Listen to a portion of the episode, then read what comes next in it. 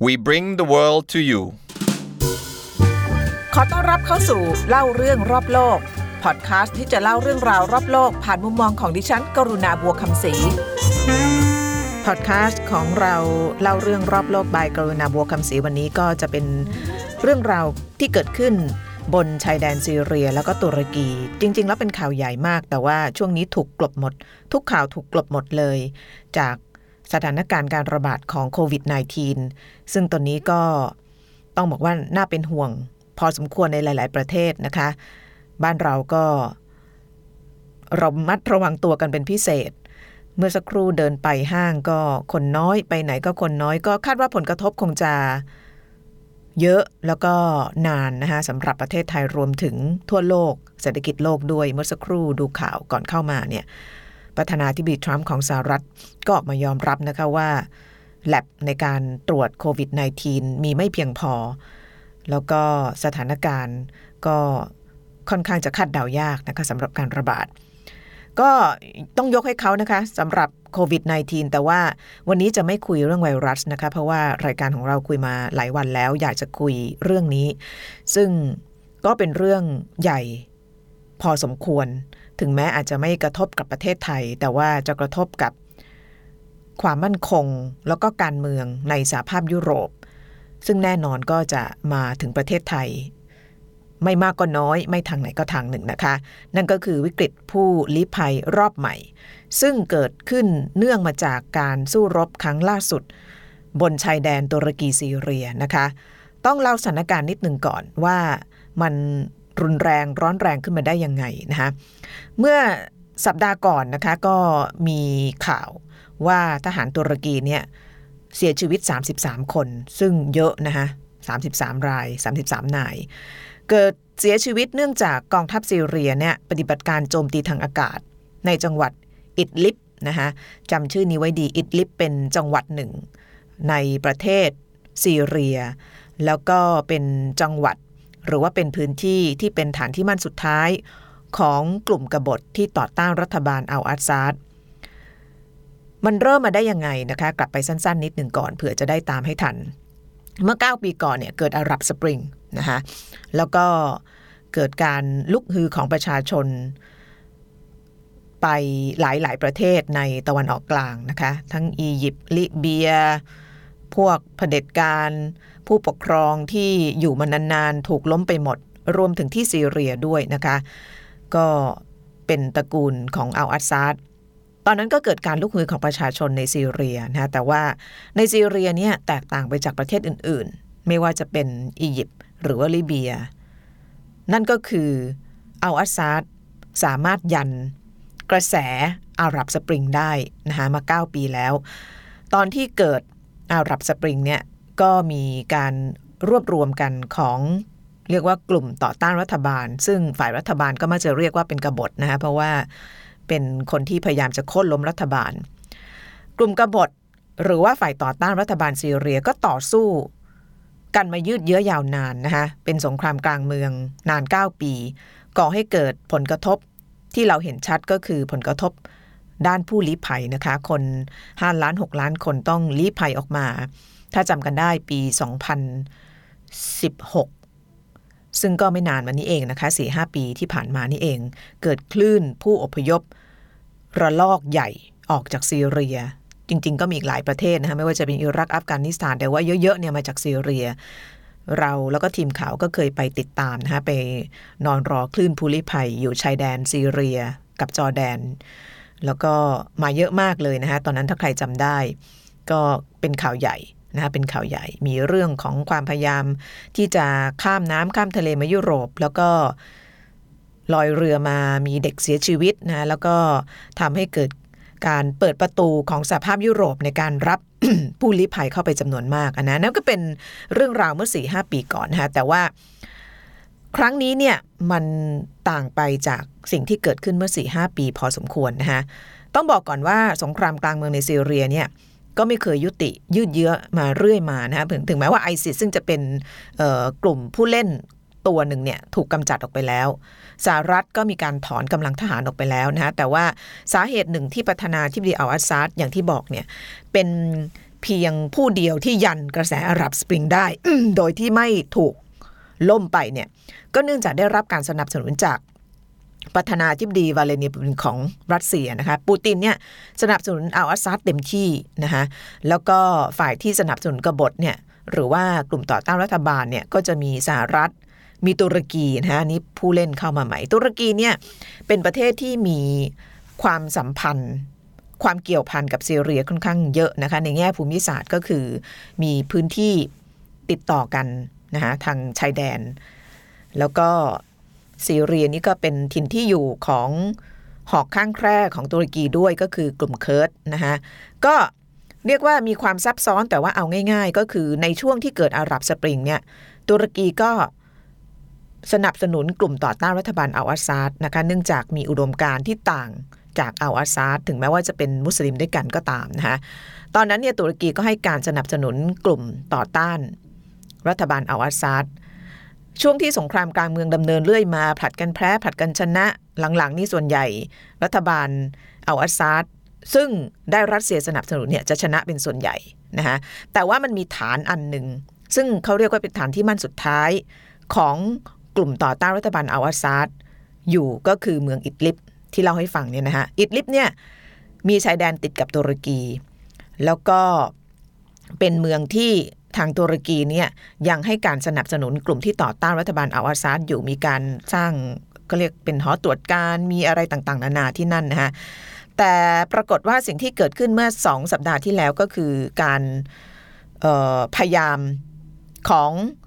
รัฐบาลอัลอาซาดที่รัสเซียหนุนเนี่ยพยายามจะยึดอิดลิบคืนนะคะจากกลุ่มกบฏหรือว่ากลุ่มต่อต้านรัฐบาล ตุรกีก็ไม่ยอมนะคะส่งกำลังทหารเข้าไปช่วย ก็เกิดการประทะกัน ก็อย่างที่บอกเนี่ยทำให้ทหารตุรกีเนี่ยเสียชีวิตอย่างน้อย 33 นาย ซึ่งเยอะมากนะคะ แล้วก็รัสเซียซึ่งเป็นพันธมิตรใกล้ชิดของอาอัซาดเนี่ยก็มีการส่งเรือรบหลายลำเข้าใกล้ชายฝั่งซีเรียแล้ว ท่ามกลางสถานการณ์ที่ค่อนข้างตึงเครียด แต่ว่าเราอาจจะไม่ได้รู้เรื่องนี้เท่าไหร่นะคะเพราะว่าเกิดโควิด -19 ซะก่อนนะะแต่ว่าผลที่เกิดขึ้นมันคืออะไร ผลที่เกิดขึ้นตอนนี้เนี่ยประชาชน เกือบล้านคนนะคะซึ่งติดอยู่ในอิดลิบเนี่ยกำลังทะลักออกจากเมือง เพื่อเข้ามาสู่ตุรกีนะคะนี่คือปัญหาใหญ่นะคะนี่คือปัญหาใหญ่ เพราะว่าตอนนี้เนี่ยตุรกีรับไม่ไหวแล้ว ก่อนหน้านั้นเนี่ยสงครามกลางเมือง 8 ปี 9 ปีที่ผ่านมาเนี่ยตุรกีเนี่ยรับผู้ลี้ภัย ชาวซีเรียอย่างน้อยเกือบ 4 ล้านคนนะคะตอนที่เดนไปทำข่าวเนี่ยคือคนผู้อพยพจาก ซีเรียเข้ามาอยู่ในตุรกีเยอะมากนะ อยู่ทั้งแถวชายแดนจนถึงเมืองหลวง แล้วก็เรื่อยมาจนถึงเมืองชายฝั่งนะคะอย่างเช่นอิชเมียอิชเมียนี่ก็เป็นเมืองชายฝั่งของตุรกี เป็นเมืองสุดท้ายก่อนที่จะมีทะเลกั้น แล้วก็ทะเลนั้นเนี่ยถ้าเกิดข้ามไปก็จะไปเจอสหภาพยุโรปประเทศแรกก็คือกรีซนะคะเป็นจุดหรือว่าเส้นทางที่บรรดาผู้ลี้ภัยผู้อพยพเนี่ยใช้ข้าม น้ำข้ามทะเลเพื่อไปยังสหภาพยุโรปนะคะ ในช่วงเมื่อ 4 ปีที่แล้วที่เราไปเนี่ยผู้ลี้ภัยเยอะมากนะคะตุรกีนี้ก็เรียกว่าเขาเรียกเป็นเป็นเป็นมีความเป็น brotherhood อะคือเป็นเป็นพี่เป็นน้องมีสายสัมพันธ์เป็นมุสลิมด้วยกันก็อบรับนะฮะอบรับไว้ แล้วก็ในช่วงนั้นเนี่ยสหภาพยุโรปก็พยายามพยายามที่จะขอร้องตุรกีนะให้ให้เก็บผู้ลี้ภัยเหล่านี้ไว้นะ เพราะว่าถ้าเกิดเข้ามาเยอะเกินไปเนี่ย มันก็จะก่อให้เกิดปัญหาในสหภาพยุโรปนะคะ จริง ๆ แล้วเนี่ยคนที่ข้ามน้ำข้ามทะเล หรือว่าจะไปทางบกจากตุรกีแล้วเข้าสหภาพยุโรปเนี่ยในช่วง 4 ปีที่แล้วเนี่ยก็มีเยอะมากนะคะเยอรมนีเนี่ยรับไปเกือบ 6 0 0 0 0 0 คนนะคะแล้วก็ที่ไปติดอยู่ในเกาะต่างๆ ของกรีซเนี่ยอย่างเช่นเลสบอสเนี่ยใครที่เคยตามเรื่องนี้คงจะเคยได้ยินนะคะเลสบอสเนี่ยมีผู้ลี้ภัยชาวซีเรียเนี่ยเยอะมาก แล้วบางคนเนี่ยไม่สามารถไปต่อได้นะคะเพราะว่าประเทศ ที่ 3 ที่ 4 ไม่รับนะคะกรีซก็เลยต้องรับภาระบรรดาผู้ลี้ภัยเหล่านั้นจำนวนมากจนก่อให้เกิดความตึงเครียดระหว่างคนในเกาะนะคะคนบนเกาะไม่ใช่จะเป็นเลสบอสแล้วก็มีอีกสองสามเกาะแถวๆนั้นเนี่ยเคยไปล่องเรืออยู่นะคะแล้วก็ชาวเมืองก็ไม่ค่อยจะพอใจแล้วนะเพราะว่ามันเป็นภาระที่เขาต้องมารับ บรรดาผู้ลี้ภัยนะคะแล้วก็เกิดความตึงเครียดบางทีเกิดอัดยากรรมเกิดอะไรเพราะว่าข้าวปลาอาหารก็ไม่พอกินนะคะอันนี้คือสถานการณ์คนก็อาจจะลืมไปแล้ว แต่ว่าที่มันเป็นปัญหาใหญ่ตอนนี้ก็คือว่าล้านคนในอิดลิบเนี่ยที่กำลังต้องเผชิญกับการสู้รบครั้งใหม่เนี่ยกำลังออกมานะคะออกมาออกมาตุรกี ทีนี้ตุรกีทำยังไงนะตุรกีเริ่มไม่พอใจสหภาพยุโรปแล้ว คือเมื่อ 4 ปีที่แล้วเนี่ยตุรกีสามารถที่จะ เขาเรียก contain หรือว่ารับเอาผู้ลี้ภัยเกือบ 4 ล้านคนไว้ได้เนี่ยก็เพราะว่าทางสหภาพยุโรป ซึ่งตอนนั้นก็นำโดยเยอรมนีนะคะนายกรัฐมนตรีเมเคิลเนี่ยให้เงินช่วยเหลือเนี่ยจำตัวเลขไม่ได้หลายพันล้านยูโรเลยเนี่ยให้กับตุรกีเพื่อให้ดูแลผู้ลี้ภัยไม่ให้เข้าไปในสหภาพยุโรปเยอะเกินไป ตุรกีก็รับไว้นะคะ ถือเป็นข้อตกลงกัน แต่ว่าไอ้ที่เข้ามาใหม่เนี่ยตุรกีเริ่มตั้งคำถามแล้วว่า เฮ้ย จะให้ฉันทำ แต่ประเทศเดียวได้ยังไงฉันไม่ไหวแล้วนะคะเพราะว่าอันเดิมก็สี่ล้าน แล้วตอนนี้กำลังจะเข้ามาอีกนะคะ ผลที่เกิดขึ้นก็คือตอนนี้เนี่ยปรากฏว่าตุรกีเนี่ยเริ่มที่จะปล่อย คือคือไม่ห้ามแล้วอะแล้วก็อาจจะไม่มีศักยภาพหรือว่าทรัพยากรในการดูแลผู้ลี้ภัยแล้ว ตอนนี้ก็เลยทำให้เกิดคลื่นผู้ลี้ภัยนะคะที่กำลังพยายามจะหนีตายหนีไปหาชีวิตที่ดีกว่า อากาศหนาวเย็นมากนะช่วงนี้ในตุรกี เกิดโรคเกิดอะไรเต็มไปหมดข้าวก็ไม่มีกินอะไรก็อาหารก็ขาดแคลนนะคะก็มีหลายหมื่นคนเลยนะคะที่พยายามจะหนีเข้าไปในสหภาพยุโรปด้วยการล่องเรือนะคะเรือที่เล่าให้ฟังเนี่ยก็แถวอิสเมียแถวชายหาดของชายฝั่งของตุรกีเพื่อเข้าไปกรีซเนี่ยนะคะปรากฏถ้าเกิดเราเห็นภาพข่าวเมื่อประมาณสักสัปดาห์ที่แล้วเนี่ยจะเห็นกองทัพ หน่วยเพโตรของกรีซเนี่ยนะคะล่องเรือมาแล้วก็พอเห็นเรือของผู้ลี้ภัยเนี่ยก็จะยิงสกัดนะะก็เป็นภาพที่หลายคนสะท้อนใจพอสมควร แต่ตุรกีก็บอกว่าก็ไม่รู้ล่ะนะยังไงก็ต้องออไม่ไหวแล้วเหมือนกันนะคะแล้วก็มีการวิเคราะห์นะคะว่าที่ตุรกีปล่อยผู้ลี้ภัยระลอกใหม่ระลอกใหญ่เข้ามา แล้วก็พยายามจะเข้าไปในยุโรปเนี่ยตอนนี้เนี่ย ก็เพราะว่าส่วนหนึ่งเป็นการประท้วงสหภาพยุโรปด้วยนะคะเพราะที่ผ่านมาเนี่ยก็อาจจะเข้าใจได้นะในสหภาพยุโรปหลังจากเยอรมนีโดยแมคโครเนี่ยมีการเปิดประตูรับผู้ลี้ภัยก็เกิด เสียงต่อต้าน ตอนแรกก็เวลคัมดีนะคะแต่ว่าตอนหลังเนี่ยเริ่มมีกระแสฝ่ายขวาขึ้นมานะคะแล้วก็มีการต่อต้านผู้ลี้ภัยการเลือกตั้ง ซึ่งเราก็ไปติดตามเมื่อ2อสปีที่แล้วเนี่ยนะคะปรากฏพรรคฝ่ายขวา AFD ของเยอรมนีก็ขึ้นมาเป็นพรรคที่ประกาศต่อต้านผู้ลี้ภัย คือความเป็นขวาของยุโรปเนี่ยมันเกิดขึ้นทำให้เกิดความอิหลักอิเหลือนะในการที่จะรับผู้ลี้ภัยเพิ่ม ตุรกีก็รู้นะคะแต่ว่าก็ไม่ไหวเหมือนกันนะคะปรากฏ ช่วงสัปดาห์ที่ผ่านมาเนี่ยเราก็เห็นภาพที่ที่มันไม่ควรจะเกิดนะคะบางทีเรือบางลำก็มีเด็กมีอะไรเนี่ยปรากฏว่าถูกทหารกรีซเนี่ยยิงนะคะยิงด้วยแก๊สน้ำตา แล้วก็บรรดาผู้ลี้ภัยก็ตอบโต้ด้วยการคว้างปาก้อนอิดนะคะนี่ก็จะเป็นวิกฤต มนุษยธรรมระลอกใหม่ที่กำลังเกิดขึ้นนะคะแล้วก็ได้ข่าวว่าทางสหภาพยุโรปกำลังมีการเรียกประชุมกันเพื่อที่จะดูนะคะว่าจะแก้ไขปัญหาตรงนี้ยังไง แต่ว่าถ้าเกิดเราไปดูตัวเลขนะคะปัจจุบันอย่างที่บอกเนี่ยตุรกีรับผู้ลี้ภัยแล้ว 4 ล้านคนนะคะแล้วถ้าจะเข้ามาอีกเกือบล้านคนเนี่ยจะทำยังไงก็เป็นคำถามนะว่า ใครควรจะเป็นผู้รับภาระบรรดาผู้ลี้ภัยเหล่านี้นะคะอันนี้ไม่มีใครไปพูดถึงรัสเซีย ซึ่งจริง ๆ ก็เป็นหมากตัวสำคัญเหมือนกันในการเข้ามา แล้วก็ทำให้ความวุ่นวายยุ่งเหยิงเนี่ยมันเกิดขึ้นนะคะผู้นำตุรกีเนี่ยบอกว่าต้องบอกตรงๆเลยว่าการปล่อยผู้ลี้ภัยออกไปจากตุรกีครั้งนี้เป็นการเปิดประตูบานใหญ่นะคะเพราะว่า รัฐบาลตุรกีไม่สามารถรองรับผู้อพยพได้ต่อไปแล้วนะคะ แล้วก็ใบกล่าวหาบรรดา ผู้นำในประเทศยุโรปด้วยนะคะว่าไม่รักษาสัจจะตามข้อตกลงที่เคยคุยกันไว้มาหลายปีก่อน ว่าจะช่วยเหลือตุรกีแบ่งเบาวิกฤตด้านมนุษยธรรมนะคะโดยลงนามไว้เมื่อปี 2016 เนี่ย สาระสำคัญก็คือ ตุรกีรับให้ความช่วยเหลือผู้อพยพ โดย EU จะมอบเงิน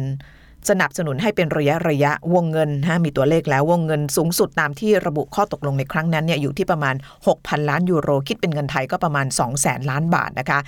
แต่ว่าตลอดระยะเวลาที่ผ่านมาเนี่ยทั้งสองฝ่ายก็ต่างกล่าวโทษนะว่าไม่ปฏิบัติการข้อตกลงนะคะยุโรปก็บอกว่าตุรกีก็ยังปล่อยให้ผู้ลี้ภัยเข้ามานะตุรกีก็บอกว่ายุโรปก็ไม่ส่งเงินมานะก็มีกระแสขวาจัดมีอะไรขวาจัดก็เลยทำให้อะไรเนี่ยมันไม่สามารถ ทำได้แบบอย่างที่อยากจะทำหรือว่าสะดวกสบาย หรือว่าลื่นไหลอย่างที่มันควรจะเป็นฮะซึ่งออตอนนี้ก็มีการจับตาดูนะคะ บริเวณชายแดนของตุรกีกับกรีซนะคะว่าจะเกิดความตึงเครียดขึ้นมาขนาดไหนหรือไม่อย่างไร เพราะว่าถ้าไปดูในกลุ่มผู้ลี้ภัยก็ไม่ไหวแล้วนะคะไม่มีทางไปบางคนไปอยู่ในตุรกี 4 ปี 5 ปีแล้วนะคะคนที่ข้ามไปได้เนี่ย อยู่รอดถึงเยอรมันไปฝรั่งเศสไปอะไรเนี่ย ก็อาจจะลำบากหน่อยแต่อย่างน้อยก็มีชีวิตที่ดีกว่าคนที่อยู่ในตุรกี คิดดูว่าถ้าเกิดเราต้องทิ้งบ้านทิ้งเรือนมา แล้วก็มาอยู่ในประเทศที่เป็นข้อต่อเนี่ยโดยที่ไม่มีอนาคตเรียนก็ไม่ได้เรียนทำงานก็ไม่ได้ทำงานอะไรก็ไม่ได้ทำเอาหนีดีกว่านะคะเพราะฉะนั้นเรากำลังพูดถึงคน 3 ล้าน 4 ล้าน 5 ล้านคนที่กำลังหมดหวังนะคะแล้วก็ไม่รู้จะไปไหนนอกจาก จะข้ามทะเลจะข้ามชายแดนไปยังสหภาพยุโรปนะคะตอนนี้ก็เรียกว่าเป็นการบ้านใหญ่สำหรับผู้นำในสหภาพยุโรปนะคะรวมถึงที่เยอรมนี ซึ่งตอนนี้การเมืองก็เข้มข้นนะคะเพราะว่ามีประเด็นเรื่องฝ่ายขวาขึ้นมาเยอะพอสมควร ก็เป็นอีกเรื่องหนึ่งที่ปวดหัวนะคะสำหรับชาวโลกในฐานะเราเป็นสมาชิกนะคะนอกเหนือจากเรื่องโควิด -19 แล้วก็จับตาดูนะคะว่าจะเกิด วิกฤตมนุษยธรรมจริงมันก็เกิดแล้วนะแต่ว่ามันไม่ค่อยเป็นข่าวเท่าไหร่นะคะวันนี้ก็เลยเอามาเล่าให้กันฟังนะคะ ก็จับตาดูนะคะ รวมถึงผลกระทบที่จะเกิดขึ้นถ้าเกิดถ้าเกิดตุรกีเอาไม่ไหวจริง ๆนะคะ คน 4 ล้าน 5 ล้านคนจะไปไหน เอาละค่ะ วันนี้สำหรับพอดคาสต์ของเราลาไปก่อน เดี๋ยวสัปดาห์หน้ากลับมาเจอกันใหม่ สวัสดีค่ะ